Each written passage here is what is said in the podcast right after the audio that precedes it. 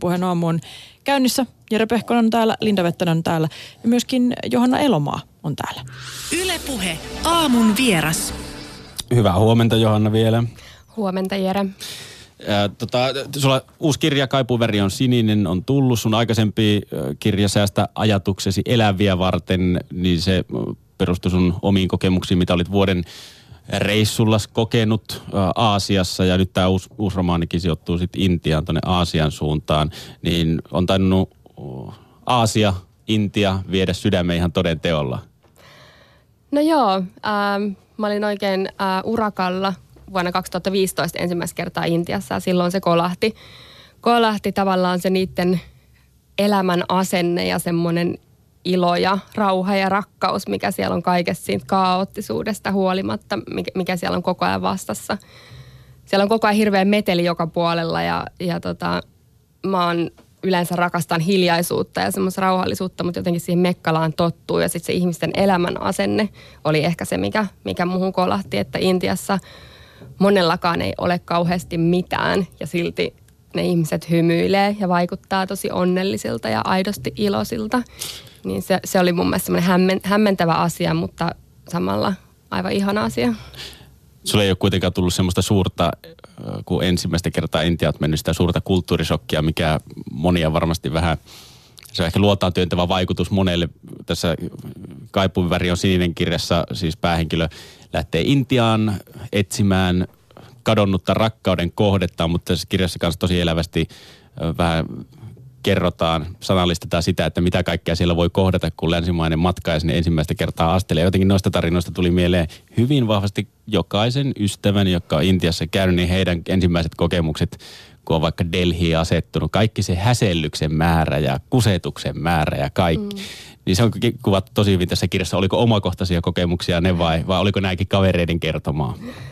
No mä luulen, että kaikissa kirjoissa on aika paljon kavereiden kertomaa plus omia kokemuksia. Et mä oon niin paljon Intiassa, että kyllä toi on, on syönyt toi kirja aika paljon semmoisia omia kohtaamisia ja kokemuksia. Et se häsellyksen määrä, joo, ja mä oon matkustanut paljon ympäri Intiaa junilla ja, ja aina saa varautua siihen, että junat on vähintään seitsemän tuntia myöhässä ja jos kerrotaan, että, että matka kestää 15 tuntia, niin saattaa olla sitten hyvin se 25 tuntia. Et ehkä, ehkä semmoinen yksi hämmentävimmistä jutuista oli, olin menossa Varanaas-nimisestä kaupungista Agraan tapaamaan ystäviä ja junamatkan piti kestää kahdeksan tuntia ja mä menin ihan oikealle laiturille ja hyppäsin oikeaan junaan mielestäni ja kävin nukkumaan ja ajattelin, että aamulla ollaan perillä Agrassa ja aamulla heräsin ja katsoin sitten puhelimen navigaattoria, että, että nyt ollaan jossain ihan keskellä Intiaa, keskellä ei mitään – kukaan ei puhunut, mä olin kolmannen luokan, luokan viimeisen paikan, olin saanut siitä junasta ja kukaan ei puhunut englantia ja mä yritin selvittää, että ollaanhan menossa nyt Akraan ja, ja loppujen lopuksi joku ymmärsi ja pyöritteli päätään, että mistake, mistake ja oltiin menossa Mumbaihin sitten ja matka kesti yhteensä 39 tuntia. Et se oli aika semmoinen, että siinä tuli ääneen puhuttua loppuvaiheessa, että, että nyt, nyt mun pää räjähtää. Mutta siis oliko sä astunut Akraan menevään junaan? Mä olin astunut junaan, joka oli laiturilla, josta piti lähteä Akraan menevä juna, mutta mä luulen, että siinä oli joku tilanne, että se juna oli edellinen juna, joka oli lähdössä Mumbaihin, oli myöhässä ja mä menin vahingossa siihen olettaen, että tämä on se juna että ehkä omaan tyhmyyttä, että en vielä siinä lähtö, lähtöhetkellä tarkistanut, että, että tota, mihin ollaan menossa. Että olin siinä vaiheessa olevina niin, niin kokenut Intian matkaa ja että kyllä minä nyt osaan junalla mennä. Niin väsyykö tuommoisia, tai miten sä suhtaudut siihen, kun, sillä, kun vaikka Intiassa pitkään aikaa viettä, niin tottuuko siihen ja, ja jotenkin siihen, siihen meininkiin? Vai tuntuuko se aina, aina uudelta, että miten tämä taas voi mennä näin? No kyllä siinä on vähän, vähän totuttava, kun se on aika sääntö eikä poikkeus, että, että ihmisiä on ihan hirveästi, just kaikki tungeksi joka paikkaa ja, ja se kulttuuri on niin erilainen, mutta sitten sit se on kuitenkin samalla jotenkin, että ka, kukaan ei ole vihamielinen ja kaikki on jotenkin tavallaan siinä samassa veneessä ja yrittää luovia sen järjettömän ihmismassan läpi. Että, että mun mielestä se on myös kiehtovaa samalla. Joo, kun mulle ei jotenkin, mä en ole sisäistänyt sitä, että minkä takia sitten pitää niitä valheellisia, koska jotain, siinä on mun kokemus tuossa Sri Lankalta, mikä on jonkin verran lähellä Intia, Intia on vielä ehkä hardcorempi siinä, mutta kun kysyy jonkun kysymyksen, mihin haluaa vaikka jonkun bussin aikataulun, niin siltikin sulla annetaan vastaus vaikka sille toiselle, jolle sä oot esittänyt kysymyksiä, sille hajuakaan siitä, milloin se mahdollinen bussi olisi tulossa. Mutta kun pakko antaa joku vastaus, niin heittää hatusta ja seuraavalla on taas oma ehdotuksensa ja joku sanoo, että niitä ei tule enää ollenkaan. Ja sitten kuitenkin loppuviimeksi se oikea vastaus löytyy jostain kaikkien niiden viiden vastauksen väliltä. Ja mä oon ihmetellyt sitä, että minkä takia sitten pitää heittää joku ihan Stetsonista joku oma ehdotus. Et mikä se juttu on? En mä tiedä, mä veikkaan, että se on joku semmoinen kasvojen menetys, että kukaan ei halua sanoa, että en tiedä.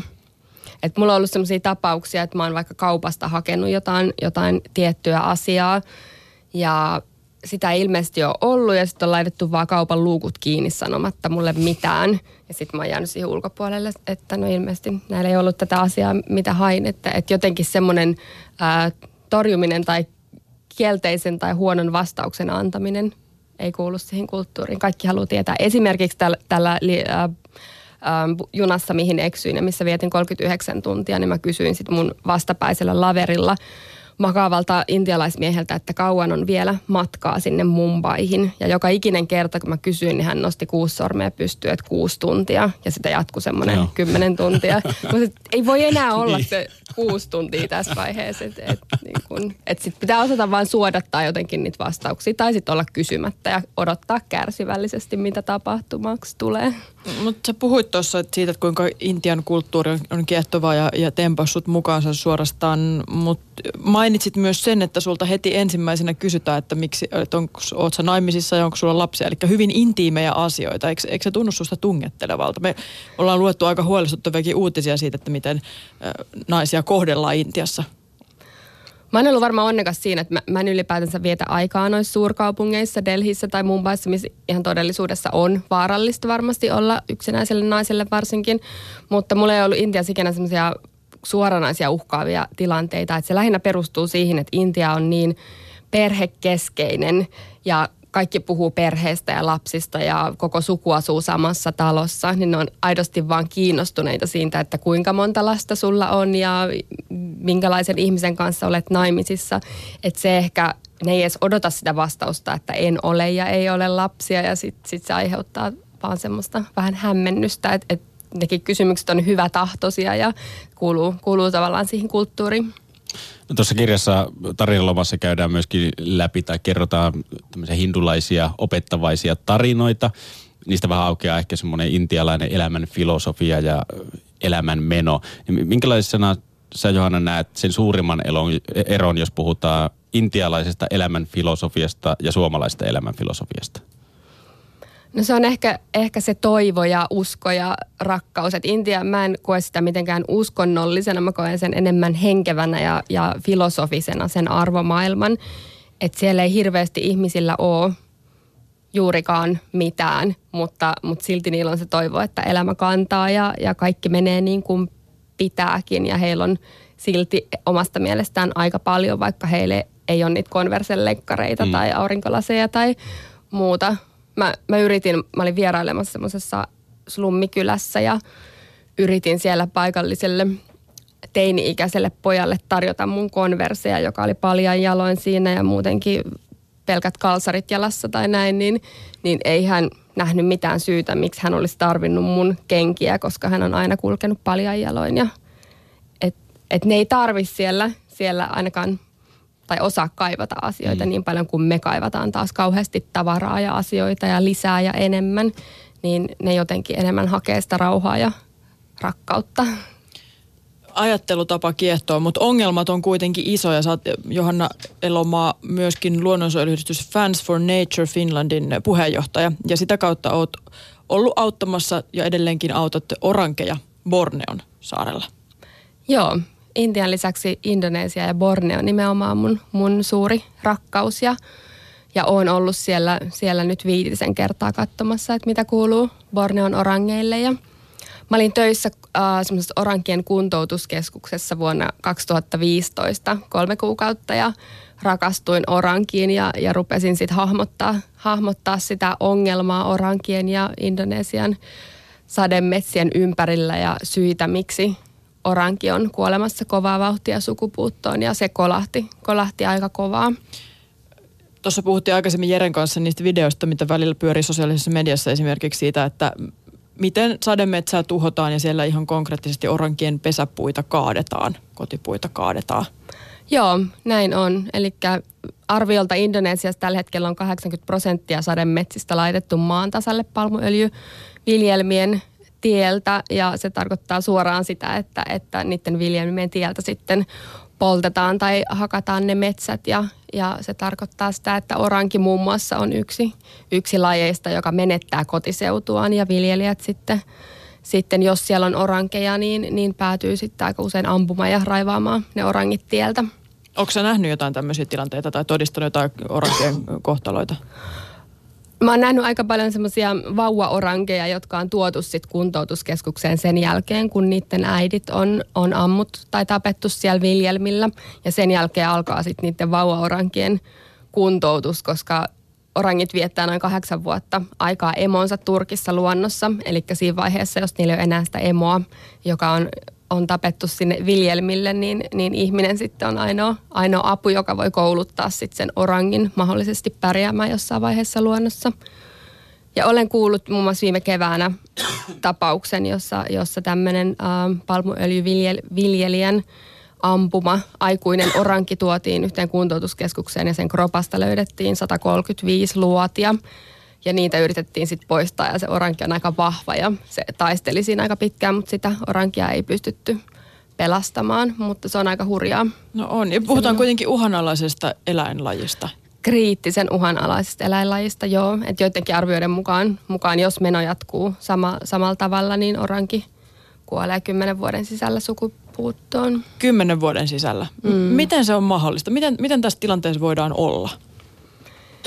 Se on ehkä se suurin kysymys, mikä mulla herää siellä, kun mä, mä tota kuljen pitkin Borneo ja näen vaan sitä hakattua sademetsäalaa. Palmuöljyn kysyntä on tällä hetkellä niin suuri. Se on, se on kaikista halvin ja säilyvin kasvisöljy, mitä on tarjolla. Ja sitä käytetään polttoaineissa ja elintarvikkeissa ja kosmetiikassa ja se on halpaa. Ihmiset haluaa halvalla asioita. Ja se on aika hähmyinen, hähmyinen bisnes, että, että sitä on vaikea palmuöljylle on noin 200 eri nimikettä tuotteessa. Että jos lähtee kaupan hyllyillä katsomaan, että, että tota, onko palmuöljyä, niin, niin sillä on aika paljon peiten nimiä. Mutta tota, Esimerkiksi minkälaisia, minkälaisten nimikkeiden alta sieltä tuoteluettelosta voisi käydä sisällysluettelosta niitä mm, etsimään? Siellä on aika usein kasvisöljy, mikä saattaa olla sitten, sitten ihan mitä tahansa. Ja sitten on semmoisia vaikeaselkoisia nimiyhdistelmiä ja glyseronia ja tämän tyyppiset sisältää aina, aina sitä palmuöljyä, mutta arviolta 50 prosenttia supermarkettien tuotteista sisältää sitä, että et, et aika, niin, se on, se on aika hurjaa ja se on koko ajan kasvussa, että et, et sitten semmoisia luontais, luontaistuotteita ja, ja elintarvikkeissa sitä käytetään erityisesti kaikkiin säilyviin eineksiin ja muuta, että et sitä voi miettiä, että haluuko ostaa sen einespaketin vai sitten tuoreita raaka-aineita, niin siinäkin jo tekee merkityksen. Miten paikalliset Indonesiassa suhtautuu tähän, koska kuitenkin se palmuöljybisnes tuo rahaa valtiolle, niin miten siellä paikalliset on suhtautunut siihen, että pitääkö orangista pitää huolta vai ollaanko enemmän, että tuodaan rahaa, rahaa tänne? Mikä se heidän suhtautuminen koko tilanteeseen on? Öö, se on aika kaksipiippunen asia myöskin, että, että se on aika monelle perheelle se ainoa, ainoa elanto, mutta mä oon tavannut siellä paljon ihmisiä, esimerkiksi yhden pienen kylän heimopäällikön, joka taistelee omia, omia omien metsiensä puolesta, että siinä on kuitenkin se, että, että sit kun ne, ne kylän metsät raivataan, niin, niin se paikka, mistä on aike, aiemmin saatu ravintoa ja, ja tota, kaikkea, mitä he elämässä tarvitsee, niin on yhtäkkiä raivattu maan tasalle, että et, et kyllä siellä on ihmisiä, ketkä on sitten sen jälkeen, kun kun ne on saanut pienen, pienen rahan hallitukselta sitä vastaan, että ollaan saatu metsät raivattua, niin on herännyt siihen, että ei tämä ollutkaan hyvä juttu. Että nyt me ei saadakaan sieltä metsästä enää sitä, sitä tota, toimeentuloa ja, ja ravintoa, mitä aikaisemmin on saatu. sun puheesta ymmärtää sen, että tässä nyt, kun se eka kerran siellä on tullut 2015, niin tässä kolmen vuoden aikana ei ole ainakaan parempaan suuntaan menty orankien suhteen, vai onko? Ei, kyllä se tietoisuus siellä levii koko ajan, että, että se palmuoli ei ole hyvä juttu, mutta tota, ei se, kyllä se kasvutrendi on edelleen, edelleen nousussa ja se johtuu nimenomaan siitä, että se tilaus sitä palmuöljykohtaa länsimaista kasvaa. Siis ymmärsinkö mä oikein, että siitä saa jopa rahaa, että näitä viidakoita raivataan? No niitä raivataan kahdella tavalla. Niitä raivataan joko hallituksen luvalla niin sanotusti laillisesti ja sitten on laittomia metsän raivaajia, ketkä tulee sinne kylään ja antaa jonkun pienen summan, mikä saattaa kuulostaa sillä hetkellä kyläläisille, että okei, me saadaan tämän verran rahaa, jes, että antakaa mennä vaan. Että kyllä siellä, joo, raha vaihtuu. Mitä sun mielestä pitäisi tehdä? Tämä kuulostaa aivan kestämättömältä ja myös niin kuin Suomessa tätä käytetään aika paljon, tätä palmuöljyä kuitenkin. Mm, pitäisi ehkä selvittää, no elintarvikkeet on aika iso asia, että, että mä itse ainakin vältän niitä eineksiä ja semmoisia kauan säilyviä pikanuudeleita ja muuta, mitkä on aina, aina syönyt sitä palmuöljyä. Ja ehkä kosmetiikassa, saippuissa, hammastahnoissa voi yrittää katsoa, että, että olisiko ne, ne palmuöljyvapaita. Ja radi, radikaalimpi voi jopa, jopa kirjoittaa yritykselle, jos, jonka tuotteissa on palmuöljy, että ei ole hyvä juttu. Mitä ne esimerkiksi on? Karkeissa on jonkun verran? Karkeissa on kaikissa perunalastuissa ja suklaissa ja kyllä sitä, mä en ehkä lähde mitään brändejä tässä nyt, mä saan vihat niskoille luettelemaan, mutta tota, kyllä se on aika iso osuus. No ihan huomaa sen, kun katsoo irtokarkkihyllystä, että kuinka moni niistä sisältää palmuöljyä, niin se on varmaan 90 pinnaa, mikä niistä mm, kyllä irtokarkeasta palmuöljyä sisältä, että siitä voi vaikka aloittaa katsomaan, että niin. mitä, mitä niissä on ja kuinka paljon sitä käytetään. No Johanna, sulla on tulossa tässä syksyllä myöskin toinen, toinen kirja, kertoo Mikko Paasista, joka on kesällä täällä Suomessakin kovasti uutisoidun, uutisoidussa Taimaan tässä Luola-operaatiossa, missä jalkapallojoukkue jäi tulvien takia luolaan, luolaan sitten jumiin ja loukkoon, niin Mikko Paasi siellä oli auttamassa, niin Mikko Paasista on tulossa myöskin kirja. Missä vaiheessa se projekti on?